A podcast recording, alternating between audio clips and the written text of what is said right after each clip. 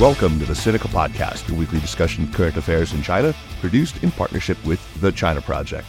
Subscribe to Access from the China Project to get access. Access to not only our great newsletter, the Daily Dispatch, but to all of the original writing on our website at thechinaproject.com.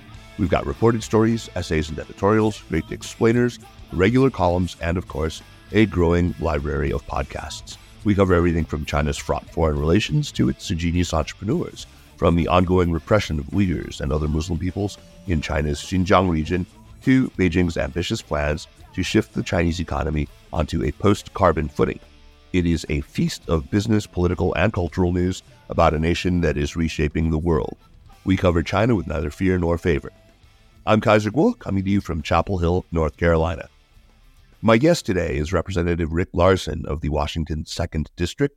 Congressman Larsen is one of the founders and co chairs of the House's bipartisan U.S. China Working Group, which he helped start back in 2005, I believe. He's been very active in China policy over the years and has consistently been one of the real voices of reason and moderation in Congress when it comes to U.S. policy toward China. I first met Congressman Larsen in Beijing about, well, eight years ago or so, uh, when he was part of a congressional delegation brought to Beijing by the National Committee. Earlier this summer, Congressman Larsen published what I thought was an excellent white paper on U.S. China relations titled A Four Point Strategy to Enhance U.S. Competitiveness and Leadership. It was an update of a white paper addressing many of the same issues that he published in 2019, and which I also found to be eminently reasonable, full of ideas that I would personally love to have seen discussed more widely, and not just in Congress, but in the White House as well, and in the broader American conversation on China. Congressman Larsen, thank you so much for making the time, and welcome to Sinica. Thanks, uh, thanks for having me. I appreciate it. Um, it's uh, good to be on, and glad to recognize the the work in the white paper. You call it, uh, I think, a, a, voice of reason and moderation. Not a lot of that uh, regarding U.S.-China relations in Congress these days. No, indeed. But uh, despite the fact that I think there's a reality to the difficulty of the relationship, uh, there's there's still a reasonable approach to take. That's right. While also being, you know, very very firm and strong in U.S. policy towards China, its leadership and its actions preaching to the choir. Absolutely. uh, before we dive into the white paper, can you tell me a little bit about the U.S. China Working Group that you started, uh, its history? What has it been up to, especially just in the, the very trying times for the bilateral relationship uh, since, say, 2017? Yeah, sure. So since uh, we started this in 2005 with uh, Mark Kirk, or Representative at the time, Representative Mark Kirk, later Senator Mark Kirk. Um, Charles Boustany then became the chair. He's a representative from Louisiana, and then Darren LaHood from Illinois is now the Republican co-chair. I've I've been the consistent Democratic co-chair of this group, and over that uh, period of time, uh, I've made it the trip to uh, China uh, eleven times. The last trip we took was though in March of 2019 with. I think there were six members of Congress on that trip. We tried to take three Democrats, three Republicans each time we go over, uh, but haven't been over since, obviously because of COVID. And we're looking for an opportunity to get back there. I think there is a, oh, I think from reports back to me is that there is a, a, a desire on behalf of the National People's Congress leadership that members of Congress do go visit China again. It is problematic. You mentioned 2017. It's problematic these days because the, sh- the center of gravity in the U.S. Congress, especially in the U.S. House, has shifted to be much more hawk-like than, say, being engagers. I like to I like to say members of Congress are uh, they're no longer national security, economic, or human rights hawks. There's punishers, decouplers, and engagers. Folks who want to use policy to punish China, folks who just want to decouple from China, and then the few and the proud. I guess the folks who recognize, despite the challenges, very real challenges, there's the need to engage with Chinese leadership on any number of issues. That's right. This new taxonomy of yours, I think, is is is is excellent. Uh, it works well. I think you used the word salvagers rather than engagers. I still maybe some residual allergy to the e word. it might be. But, it might uh, be salvagers, but to do that, you have to engage. yeah, absolutely. I, I, mentioned that you'd published an earlier iteration of the paper in in 2019, uh, but as you rightly note, you know, quite a bit has happened since then, and not just in terms of China's you know even deeper authoritarian turn, but also developments in the United States within American society. What are some of the major changes that you felt you needed to address in this updated white paper, and what are the new priorities and recommendations that are chiefly responses to the new reality that we face. Yeah, well, I think a white paper like this has to live in the real world, right? Uh, if you will, think think about it that way. And in uh, 2019, I was thinking that well, the policy of the previous administration was just going to be that, just pre- previous administration's policies towards the relationship with China. But even then, it was previous administration was kind of bifurcated. The the president at the time calling President Xi a, a good friend and wanted to get along with him and and uh, and people like Putin, while at the same time the, pol- the policies themselves were fairly um, uh, fairly strict, fairly tough, especially on trade, um, so on. So thinking that the the Biden administration would come in and, and maybe adjust a little bit, um, if not a lot, uh, that didn't really happen. Uh, the Biden administration sort of kept full bore on on the trade tariff policy and and a few other things, but still, I would argue they they have changed uh, tack a, little, a lot when it comes to engaging for some constructive dialogue. And so I wanted to kind of update this paper to say, okay, got it. We're going to have a tougher, generally U.S. policy towards China and its uh, leadership decisions is going to be generally tougher than it has been under, say, the the, the Clinton, Bush, Obama years. Let's accept that as a reality. Given that, one of the things that I was, guess, preaching before the administration came in in 21 was that no matter what it did, the U.S. Congress was not going to budge any at all on either human rights abuses in China or on technology policy. So think, right. and that was basically Huawei and ZTE. Obviously, it's much deeper than that when you look at artificial intelligence. Uh, you look at the CHIPS Act, CHIPS and Science Act that we passed in, in the United States, and what that means for, as an underlying foundational um, policy that impacts a lot of other technologies. And so, uh, my view is okay if that is if this administration is going to continue to take a tough line, what does it what does it need to stay tough on, at least from a political perspective, working with Congress, but also what are those opportunities that can still uh, still exist? So there's that level of engagement that's necessary when you have the two largest economies in the world and the two largest carbon emitters in the world, and nuclear weapons held by country, both countries and so on. There has to be a place where they can talk. That's right. So just now you you've laid out a few things where you take issue, maybe perhaps, or, or maybe cherished hopes that the Biden administration would change tack a bit. Uh, there is other implied criticism of the Biden administration's current policy approach in this white paper. One of the main themes um, in Biden's approach that you seem to take issue with, I hope I'm not reading too much into this, is is the administration's tendency to sort of divide the world into blocks in a way mm-hmm. that you suggest is reminiscent of the Cold War. I mean, you don't say this explicitly, but the way that the Biden team has tended to talk about these in terms of, uh, you know, China and the United States is in, in democracies versus authoritarian regimes. I'm wondering whether you could speak directly to that aspect of block thinking. Um, what, if anything, do you see as the danger of that kind of bifurcation? Yeah, I don't. Um, I think that in Congress you hear that a lot more than you might from the Biden team. My my uh, the language I, I, use when I talk about U.S. U.S. roles in the world is you know allies, partners, and friends. So when you have the president go to G20 uh, here in early September when we're doing this podcast, we're going to G20 and then coming back from the G20, he'll be stopping in Vietnam. No one would argue Vietnam is a democracy. Um, they would argue it is an authoritarian country, a communist party led country. Right. And yet, it is going to be an important partner for the United States. And I think from Vietnam's perspective, uh, it wants to be a partner with the United States. It'll never be an ally. Um, it'll be a democratic partner, but uh, we have uh, need to build a strong relationship with Vietnam. There's trade. There are trade issues that are important to the Vietnamese uh, leadership uh, with the United States, and there's also, from a Vietnamese government perspective, they want to. I would guess they would never say this, but they want to hedge against their large northern neighbor China, and that's in U.S. interest as well. So the the idea that there's there's block creating going on between democracy and authoritarianism is I don't I don't think I can I don't think I should be making that broader case, but when it comes to what I think Chinese government is trying to do in developing its friends and partners, I would get I would say it I would say it'd be a stretch to say partners and friends of China. So the Chinese government doesn't want friends or partners. They want um, people, they, uh, countries I think they can influence for other for other reasons. But I do think it's important that the U.S. avoid Cold War type of blocks, but also it's in our interest to have friends, partners, and allies for a lot of reasons. And one of the points in my paper is that this isn't just about U.S. China. We don't live, the U.S. China relationship is not a bilateral relationship.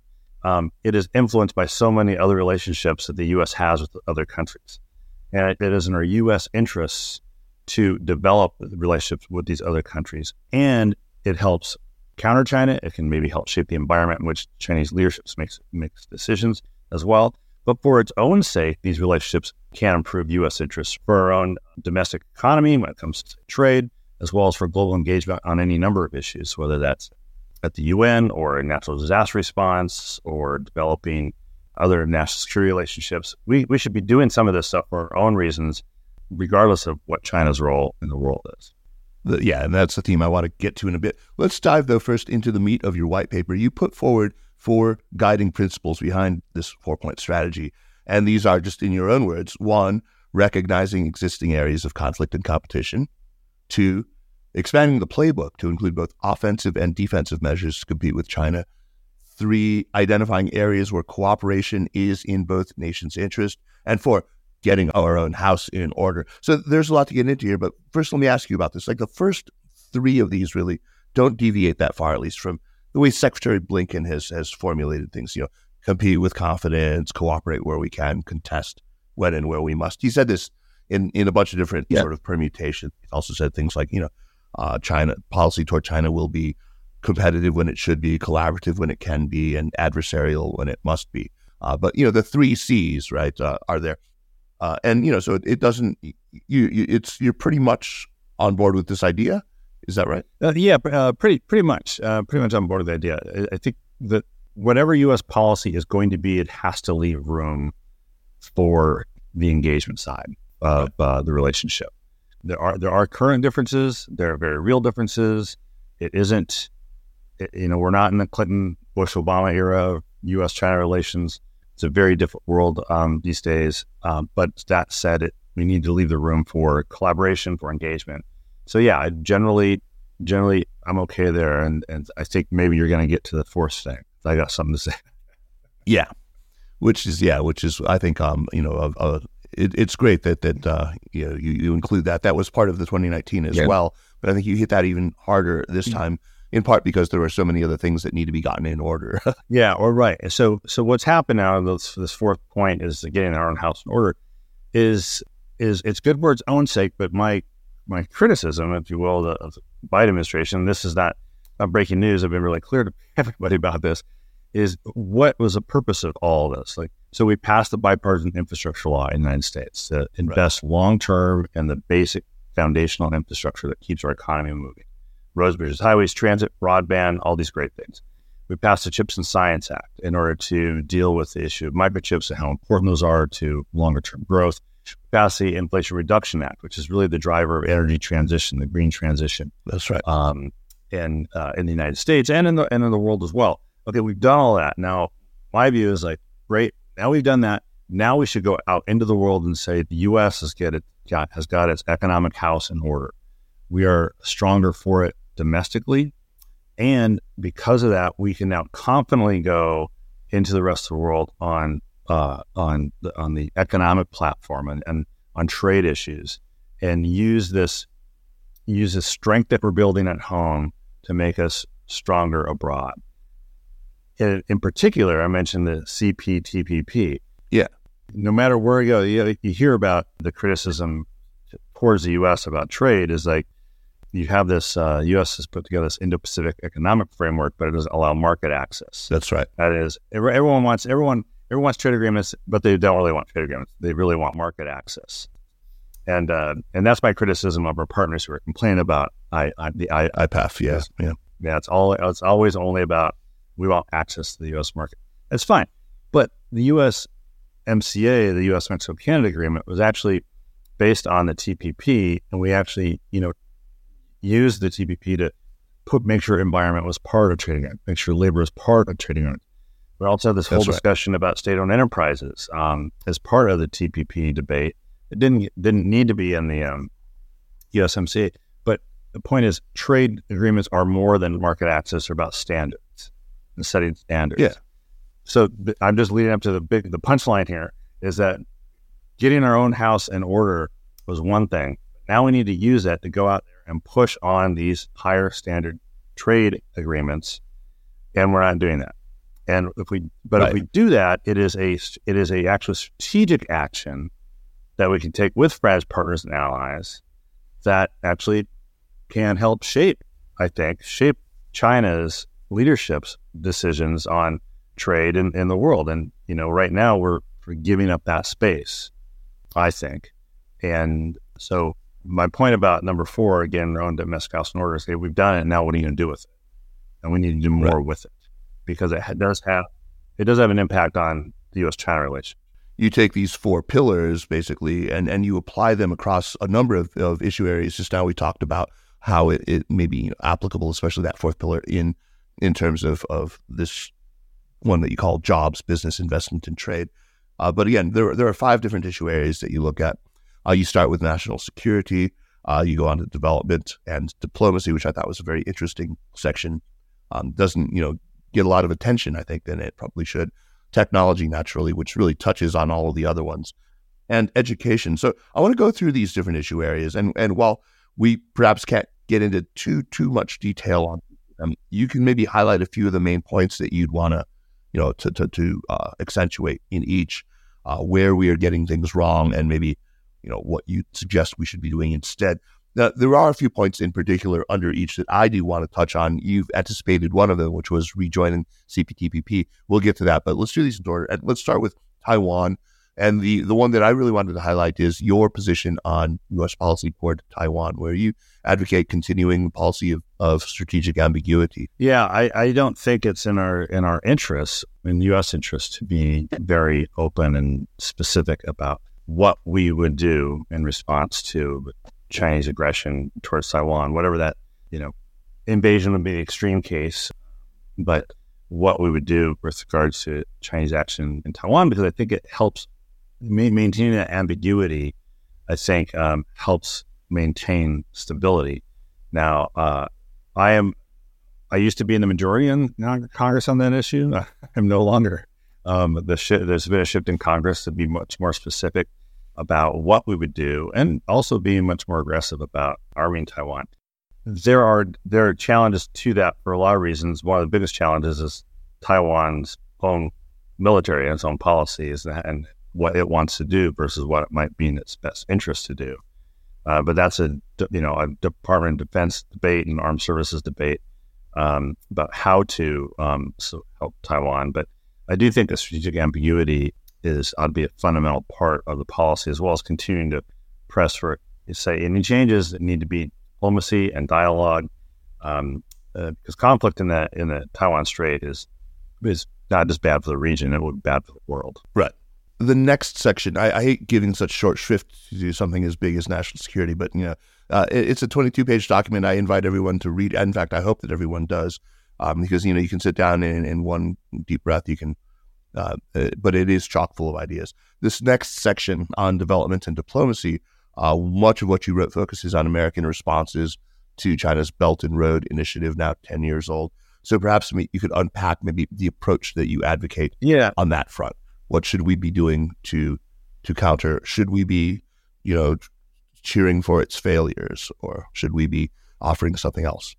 Yeah. Um, so, the, and that's a, it's a great, uh, great way with the question because I don't think any of my paper cheers for China's failures That's on right. anything. What it's really pushing is that the U.S. needs to do so. This is like this. Put don't approach this with a defensive playbook. What, what can we go? What can we do on offense? Right. It's an analogy that you know. I grew up playing high school football here in the United States, so I don't know if the analogy applies to everybody, but you know, the playbook has to have offense, in it, and we need to go on offense in the world when it comes to development and diplomacy as well. So just offering, just saying, don't do BRI, just say no to all this free money, quote unquote, free money that China is offering, is not a a, a message that's going to work in the developing world of global South. Uh, uh, these days. It, it clearly isn't working. And so now we have tools and we made some changes over the last several years, including the Defense Development Finance Corporation, the DFC changes that we, we passed that. Um, we've got the Export Import Bank, we've got other tools, and, and using them collectively doesn't result in a BRI like or sized uh, type of effort, but it is what the U.S. can offer, and we ought to be offering um, to to some some of these countries.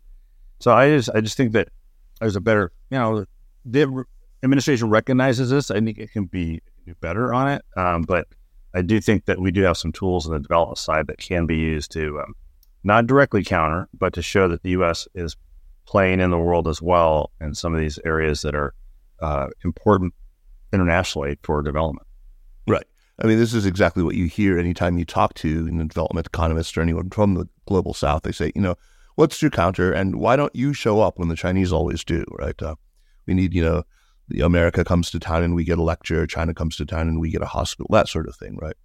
Uh, They'll get a hospital with Chinese doctors and Chinese nurses and Chinese, yeah, right, um, and Chinese workers building a hospital. I mean, that, that part of part of what we're trying to, I think, try to communicate is that, well, we can help you build your hospital we can and have your workers do it and so on. But uh, so, some of this isn't only on the United States. Would, some of these countries have leaders who make choices as well that can be really great, and sometimes they're not. And that's not that's not on the U.S. But um, uh, but we can do better what what the tools we have. Sure, sure. Under jobs, business, investment, and trade, we've spoken a little bit about your you know call for the U.S. to join the CPTPP, the Comprehensive and Progressive Trans-Pacific Partnership. But make the case that that ship hasn't already sailed. I mean, that, you know, if by some chance there really were a will in America, there would still be a way.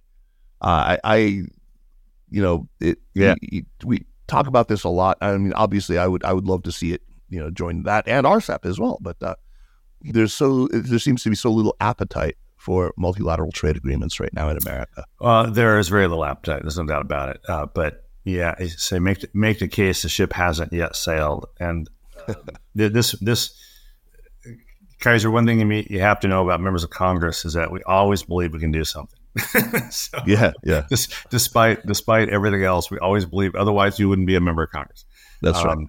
And uh, we are naively optimistic um, as a as a uh, as a group of people um, always thinking we can get something done despite the odds. And and I and I do think the CPTPP is is one of those areas where where um, it, the red carpet hasn't been rolled up, right, um, for the United States. And so, um, in fact, again, there's there's a better strategic reason. If there's one thing that we could do in in all the things I wrote in the paper. By the way, so most of these are not my ideas. I I endorse them, but I'm trying to I try to collect ideas and then the ones I like that you know try to package them together to create a create a thing. So I don't want to um, be uh, the the whole paper and all the ideas I'll take criticism for, but I am borrowing ideas and and but the CPTPP joining that is like the one probably the one main idea in this paper that literally is U.S. You want to do better against China,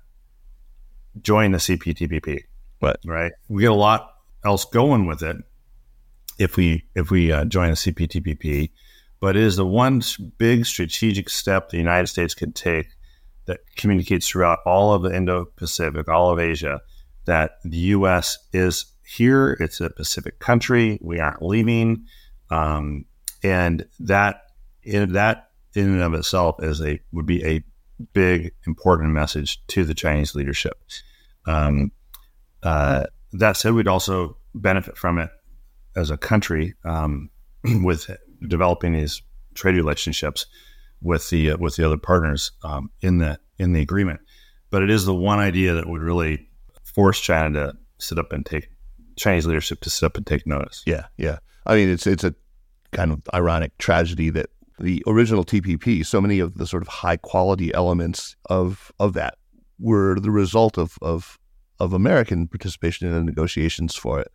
And then you know, you know, if if this was a if this was a um, a publishing deal, the United States should be suing for for plagiarism because yeah. we wrote it, right? We yeah. wrote the damn thing, and now now everyone else is using it. So Well, we did walk away from it. Uh, we, we, I understand. I, yeah, I was yeah. didn't support it. I was there. I was there when it happened, and yeah, real pity. So under tech, uh, which is you know sort of in my wheelhouse, I I, I watch a lot yeah. of this stuff. I, I couldn't agree with you more. 100 percent behind some of the points that you make, especially about attracting talent through you know encouraging easier H-1B visas and, and the like. I, I was more interested though in what you didn't say. I don't think I'm reading too much into this when. So earlier in your white paper, you you this is well ahead of the tech section. You say that you're not happy with things like the aggressive export controls. Uh, um, well, we get uh, what you say is, you know, you see this as kind of defensive. It's trip the other guy rather than run faster. Uh, it's the kind of defensive strategy that you warn against us pursuing, you know, to the exclusion of offense. So let me quote yourself. You said, if the goal of U.S. strategy is to slow China's growth, it is doomed to failure. Totally agree. And but you don't talk about in the tech section uh, these things like the really strict export controls on advanced integrated circuits on, on advanced chips and the equipment that's needed to design and manufacture them. Um, yeah, that's not, oh, yeah, yeah. That that that issue is was developing as I was writing this. You know, a lot of these announcements have just come out relatively recently. October, yeah, yeah. Um, and so I think in the next iteration, we'll probably take a look at that, uh, look at the issue of, of uh, chips more specifically, and determine what we can do, what we ought to do. But I, I do think that the fundamental point I'm still making is that uh, is uh, what can we do? Right. I do think, you know, looking back in the late late nineties, I think what was uh, was it? Um, I forget the exact name, but it was had to do with the rocket technology. Um, you know, and the U.S. put put some restrictions on technology going to China mm-hmm. in, in hopes that it would prevent this Chinese space program from ever happening. Yeah, that was and, the. Uh, I mean, the, the, culmination was in 2011 with uh, the Wolf yeah, Amendment. Yeah. preventing NASA and the space, the Chinese Space Agency from cooperating. Um, well, I mean, how how well did that work to stop the Chinese space program? Right, right. It's, it didn't. Um, there's the Chinese leadership uh, has the incentive to create and build up its own tech sector, which I fully understand, we don't have to play by their rules, and nor should we play by their rules um, as they do that. But uh, we ought to keep in mind how effective or ineffective, as well as what the collateral damage is to U.S. or, or partners' technolo- own technology economies from our actions. And so, being more discerning about export controls is important. And I think the administration is trying to do that. I think they are trying to do that. I don't think Congress wants them wants the administration to be more discerning. It's uh, uh, it's the decouplers argument, right? Um, that I think is it's just doomed to fail. I mean, the companies, jokingly, I'm not jokingly said like, but you know, I won't name comp, I won't name names, but you know, large tractor construction companies aren't leaving China. Large airplane manufacturers based in the United States aren't leaving China. Um, they're not decoupling. They're not getting out of that market. So we need to have something much more realistic oh. when it comes to thinking about export controls. Right. Can't imagine which airplane manufacturer you're talking about. Can't imagine. I mean, you know, you, you do represent the second district. I do, yeah, and the, and the wonderful women and men who build those airplanes. That's right. That's right. So uh, on to education. Um, it, I'm again once uh, completely all in with the proposals that you make. Uh, but was what I thought was really interesting here was that you you take the opportunity in this section to really hit this idea that everything that we do shouldn't be all about competing with China. I, am reminded of something that uh, Ryan Hass once said on this program. Um, you, and you quote from his, or you don't quote from, but you know, he, you include his book very prominently in, in your bibliography. I, I, love that which is you know very much in line with what you've argued this whole time. Yeah. stronger, right? Yeah. Um, but uh, Ryan said, you know, China has become the policy equivalent of duct tape. Right? You want to fix American infrastructure? Yeah, talk about China. You want to, you know, uh, give NATO a new mission? Talk about China. He's he's saying, you know, we're going to be using China to sell babies nappies soon. Um, the old reliable. That's, that's right. Yeah. anyway, um, I, I agree that you know the American education system is something we should be investing in, absolutely irrespective of China. But here we are with you know you, Congressman Larsen, writing about this, writing about investing in education in this section of a white paper on competing with China. Yeah, what do you do? Um, But yeah, so uh, what are the points in, in, in education investment that you want to hit? Because uh, again, you know, it's it's not unpredictable. It's you're talking about about STEM education, about. Uh, but I think one one of the things that I, I liked about it was that you were clearly talking also about the deleterious effects of the China initiative, right? Yeah, uh, and and I think it sounds like generally have moved past that, but again, this is an issue where concerns are real, but let's be discerning about it. That's right. not to say if a person has a either is is a Chinese national um, working in research in the United States, or forbid is a Chinese American with a with uh, what um, what people say it would be a Chinese name that they're suddenly a danger. Which again, that's basically what was happening as well right. uh, in the mid to mid 2010s. That um, uh, these people, the, these the, those folks are themselves inherently uh, a danger. But what can we do to say, well, okay, let's educate our universities, let's educate our research institutions. What is happening? What is going on? Why is this important? Why is it important to them? And it's more work. it's uh, uh, it's tougher to do that, but it also, you know, might be much more effective. And in fact, from what we know, the China Initiative, it really wasn't all that effective. yeah, um, yeah, In and of itself, uh, these are cases that are very hard to make because if you don't really work hard at trying to make the cases, then the courts will throw them out, which is kind of what, what happened. Yeah.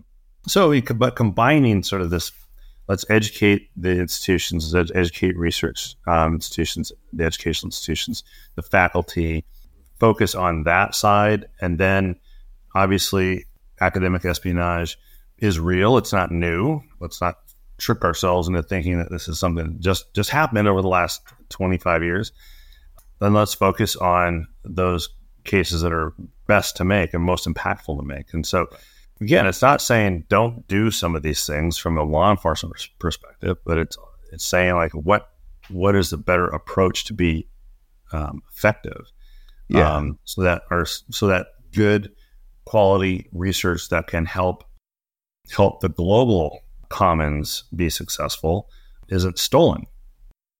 There is a through line through through the entire thing that basically says, look, American strength comes from openness. It comes from you know, tolerance and diversity, and that you know we're we're threatening the very things that make us uh, who we are uh, when we, when we. It's, um, it's almost like in crisis we're like losing trust in ourselves. That's right when in fact uh, this is this analogy is going to be totally it might be lost in some of your folks know, but I'm, you know, we're all we're all we're all Simpsons fans so there's yeah, a great absolutely. scene in the Simpsons where where there's some crisis is happening and Homer turns to Bart and like grabs him and starts shaking him. And Bart says what do I do? What do I do? And and Homer says I don't know but in times of crisis you go with what you know.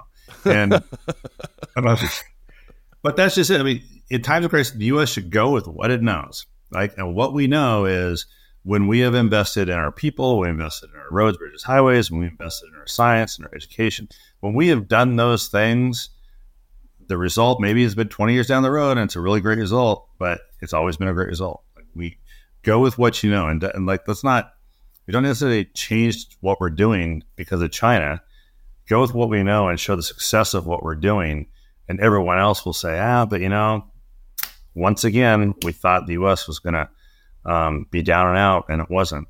And and I think we just we just, just you know that's a hopeful optimism that I have. But I, just because China is stronger, that has been, and and it's uh, more of a strategic competitor that has been. Just because it doesn't mean the U.S. has to change everything that we're doing. We have strengths we need to build on and, and trust them. Trust those strengths. Go and go with what we know. So I want to be mindful of your time. Uh, just a couple uh, final questions for you. One is what has the response been like to uh, what you've written here within Congress, among your constituents in, in Washington Second, and I mean the, the broader public? I think within the U.S. China relations community, it's been very positive. I yeah. think there's a desire for to have a, vo- a congressional voice uh, saying the things I'm saying. I think in Congress, I'm, it's an uphill battle. I, again, the center of gravity has shifted. I have shifted myself. My center of gravity has shifted. Sure. I'm a little tougher than I was 15 years ago when it comes to U.S. China relations, but that's the reality of the of U.S. China relations. It, it has shifted, and and as a policymaker, you need to shift some with it. But you know, I'm trying to stick to my stick to my guns a bit, stick to my principles about we still need engagement, we still need an, a relationship that is, you know, uh, have frank and firm discussions. But in Congress, it's really tough because we have this two year cycle elections and, and China becomes an issue for some members of Congress. And it's better to be tougher than discerning. And so with members, it's tough. Although I have distributed this to the select committee and talked to a few of the Democratic colleagues about it. I've certainly, uh, a Republican, Darren LaHood, is he's on the select committee, and that's right. Uh, but uh, yeah, I want to be. This is my product, not his product. Uh, I want to be really clear about that. Um, but uh, same same token, it's just tougher in Congress these days. Uh, but you got to play the long game uh, on this, I would say, because I, I know the Chinese leadership is playing a long game on this and on the relationship. We need to have a long term game that isn't, again, getting back to what I said earlier, Kaiser, the U.S. China relationship is not, it sounds like a bilateral relationship. It is not a bilateral relationship. Uh, the U.S. China relationship is a multilateral one that the, meaning that the U.S. Uh, has a stronger, uh, a stronger position if it works with friends, partners, and allies to advance U.S. interests relative to the United States and U.S. interests relative to China. That's right. And uh, you mentioned just now the select committee, and I wanted to get your take on on that on on on Representative Gallagher's committee. Uh, who are some of the folks that are simpatico? I know Andy Kim, for example. You know, uh, I'm other people point to maybe Ro Khanna. Uh, who who who are who's on the committee that you think you know is reachable for what we call salvagers? Sure, salvagers. Yeah, sorry. Yeah, I think that I think that um, the thing to think about. Uh, I don't I don't, don't want to name names because if I name some names, I'm not going to name other names. Uh, and I and I work with all these folks, so um, I have to maintain relationships with everybody on everything. But I would note that my my guess is that you know when their report is done and it's all said and done, like eighty to eighty five percent of it is going to be fairly like yeah, fairly agreeable. Hmm you know, because there is some consensus on, on some things, and and then there's there'll be that 10 to 15% that just is like, well, we're not going to, that's not where we're going to agree. Right. And, but some of that is, you know, framing the very thing as an existential threat, uh, which, you know, you, you certainly do not walk anywhere close to that line. No, no, no. I, I, I always believe the existential threat to any country is itself. And, uh, um, and uh, we that's, that's, why I say we need to get our own house in order. We need to pursue our interests. We need to be active about that. Um, uh, and uh, so that, that's, but I would, not, I, I, do not, I don't agree that, that China is an existential th- yeah. threat to the United States. And, and finally, what's your sense of what's come out of recent months? Where we've seen Secretary Blinken, we've seen Treasury Secretary Janet Yellen, uh, Commerce Secretary Gina Raimondo, and somewhere in there, uh, Special Climate Envoy John Kerry, all make trips to China. Do you do you sense that there's an inflection happening over the summer that, that things are going to come out uh, will enter the fall and with a different i do i do think it, it, it's sort of a we're all we're in a rebuilding mode. I mean rebuilding those relationships with the chinese leadership given now that president xi is now into his next term and a new, new set of leaders that it just provided an opportunity for both countries to begin uh, reestablishing those those critical relationships that that you know will they result in something? Why you know say like is it better to be in the room having discussions or outside of the room trying to listen to the door?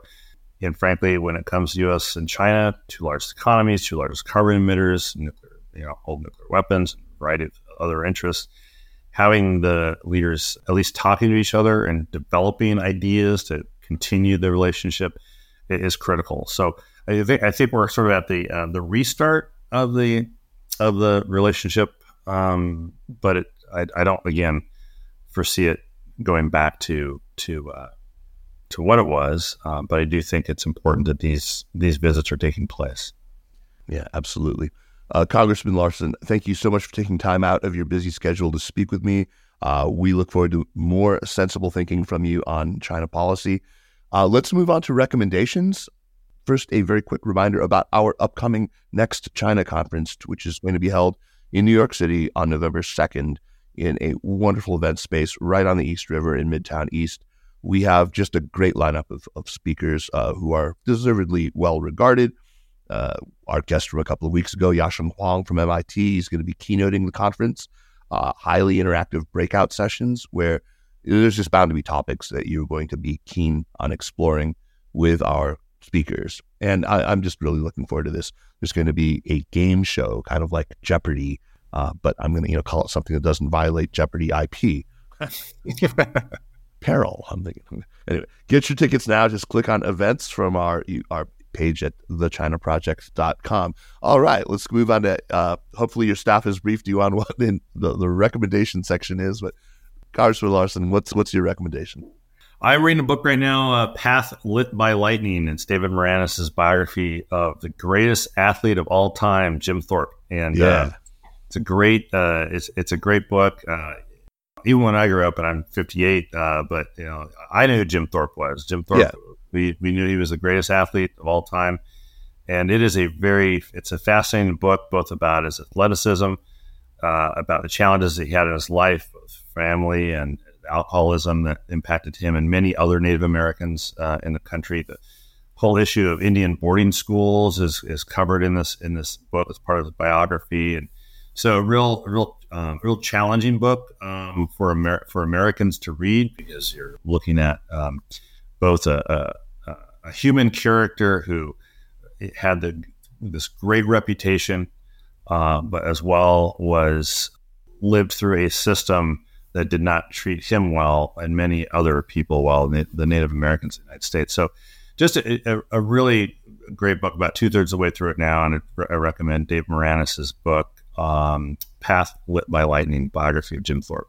This sounds fantastic. Uh, I grew up in upstate New York, and uh, next door to us was a family, Jim Thorpe and Jim Thorpe Jr., and they claimed relation. They were both, you know, they had uh, Native American blood in them. Uh, it was pretty obvious. I mean, they, they were I don't know, but that's the other thing about Jim Thorpe is he, he was a baseball player. Um, he was the first president of what became the National Football League. Yeah, uh, yeah. Uh, so he, his sports background is important to uh, sports history in the United States. His Olympic gold medals have been formally returned, um, posthumously uh, reawarded to him as well. But it just there's there are a lot of aspects of American history in the 1900s that Jim Thorpe touched, and uh, but now as well as I want to make a note too, we are we're now dealing with some of that legacy by um, trying to address the horrors of the Indian boarding school history as well, and, and there's a big chunk of it book that's all about that as well. That was great. Yeah, when we reinstated his gold medals, that that was uh, excellent. Uh, yeah, yeah. All right. Uh, my recommendation uh, is I, I, just got back from another trip where I dropped my daughter off uh, up in Madison, Wisconsin, and my wife and I took on Labor Day. We we drove down to the Driftless area. This was at the recommendation of actually a friend of mine, Paul Heer, uh, who you might know. He he was uh, uh, the Office of National Intelligence. He was the China director for many years during the Obama administration. He suggested we go down to the Driftless area, which is southwestern Wisconsin northwestern Illinois and southeastern Minnesota. And uh, we drove around there. Uh, you know, Taliesin is there, Frank Lloyd Wright's home. Uh, there's a lot of actually Frank Lloyd Wright architecture there, but just the physical location. This is where uh, the area of the northern Midwest where that wasn't covered in ice sheets. So it, it, it remains, it's still very, very hilly and absolutely gorgeous. Natural canyons and kind of limestone formations and uh, beautiful, just beautiful country. Some of the most beautiful country in America I have ever seen. Highly recommend it. Just driving through there. Uh, highlights are, I think there's a cave there. It's pretty impressive. It's called Cave of the Mounds. And then um, another place we went to is Governor Dodge State Park, with lots of lots of good hiking. It was real hot, but it's it's gorgeous. So uh, that is my recommendation for the week. If you're out in that part of the world, check check out the Driftless area. All right. Thank you once again. Uh, it was such a pleasure to have you on and uh, really great to see you again, Congressman Larsen. Great to be on. Good to see you again, Kaiser. The Sinica podcast is powered by the China Project and is a proud part of the Sinica Network. Our show is produced and edited by me, Kaiser Kuo. We would be delighted if you would drop us an email at Sinica at thechinaproject.com or just give us a rating and a review on Apple Podcasts, as this really does help people discover the show. Meanwhile, follow us on Twitter, or as it's now called X or something um, uh, or on Facebook or on any of the other damn socials at, at the China Proj. And be sure to check out all the shows in the Sinica Network. Thanks for listening, and we'll see you next week. Take care.